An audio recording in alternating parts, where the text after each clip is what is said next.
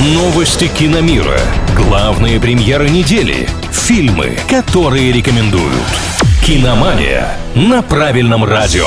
Привет всем любителям большого кино, с вами Илья Андреев. Зак Снайдер вдохновляется «Звездными войнами», а девятый «Форсаж» опять ставит рекорд. Подробности далее.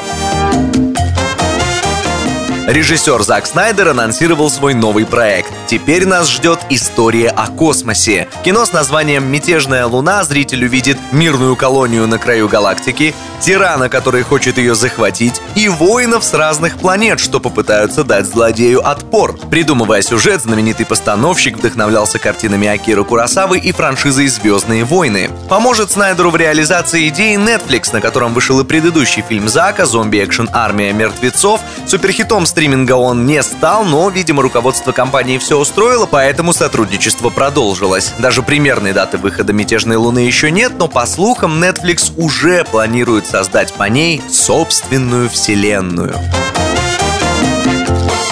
«Форсаж 9» теперь официально самый кассовый фильм постпандемийного проката. Новая глава культовой франшизы собрала в кинотеатрах по всему миру уже более 500 миллионов долларов, чего давненько не удавалось ни одной из премьер. При этом «Девятый форсаж» только готовится к показу во Франции, Германии, Италии и Японии, так что итоговая касса фильма будет куда больше. Правда, титул самой кассовой картины последнего времени уже очень скоро может отобрать «Черная вдова» от Marvel. Эксперты прогнозируют ей какие-то невероятные по нынешним меркам сборы. Насколько прогнозы и реальность совпадут, нам только предстоит узнать. На этом пока все. С вами был Илья Андреев. Услышимся на правильном радио.